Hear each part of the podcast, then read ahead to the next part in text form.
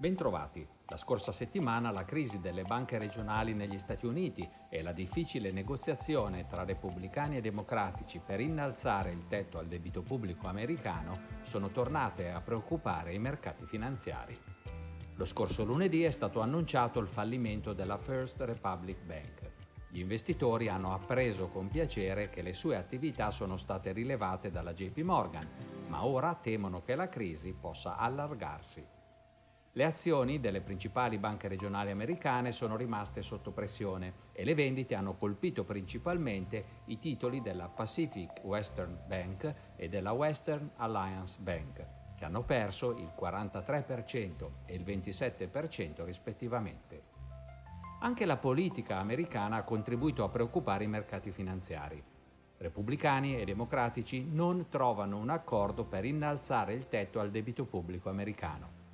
Quando il segretario al Tesoro Janet Yellen ha ammonito che all'inizio del mese di giugno il governo potrebbe non essere più in grado di onorare parte dei propri impegni, il prezzo degli strumenti finanziari che proteggono da tale rischio è salito ulteriormente. Come previsto, sia la Fed che la BCE hanno aumentato i tassi dello 0,25%.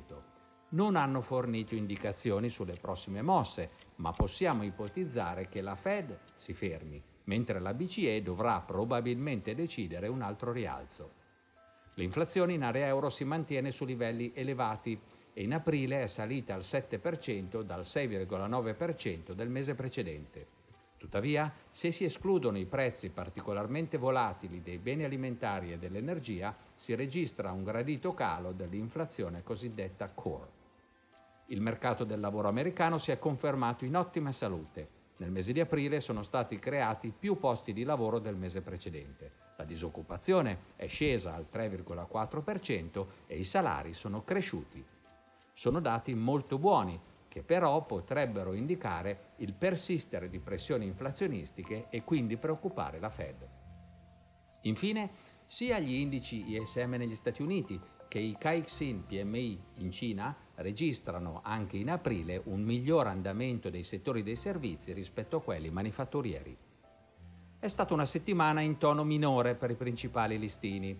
L'indice Standard Poor's 500 ha chiuso a meno 0,8%, il Nasdaq a più 0,1%, l'Eurostock 50 a meno 0,4% e l'indice MSI dei paesi emergenti a più 0,5%. Gli spread delle obbligazioni corporate si sono allargati. Sostanzialmente stabili rispetto al venerdì precedente i rendimenti dei titoli di Stato tedeschi e americani. Invariato il cambio euro-dollaro.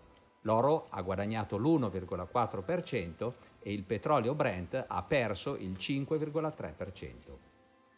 Per concludere, questa settimana guarderemo soprattutto all'inflazione di aprile negli Stati Uniti.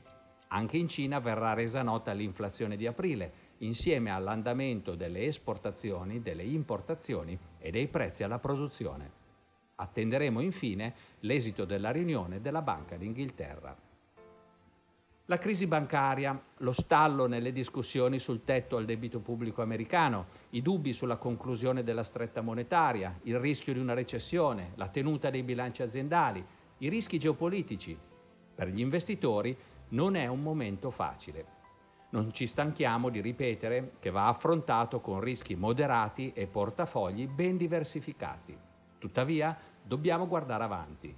Questi pericoli sono, almeno in parte, già scontati dai mercati e non sono tutti destinati a materializzarsi. Soprattutto sappiamo che non è affatto impossibile convivere serenamente anche con situazioni non completamente definite. Grazie per l'attenzione, alla prossima!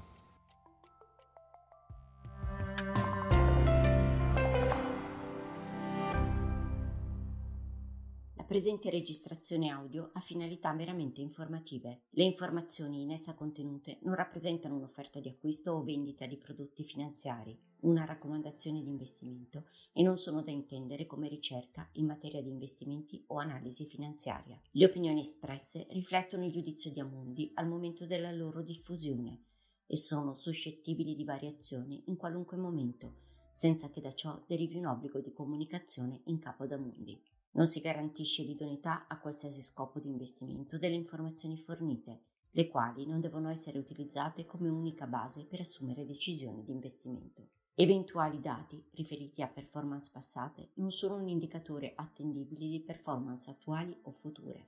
Investire comporta un sostanziale grado di rischio. L'investitore, prima di qualunque investimento, è tenuto a prendere attenta visione della documentazione relativa allo strumento finanziario oggetto dell'operazione, la cui sussistenza è disposta dalla normativa vigente. Le informazioni contenute nella presente registrazione audio non sono dirette alle US Person così come definite nel US Regulation Act della Securities and Exchange Commission.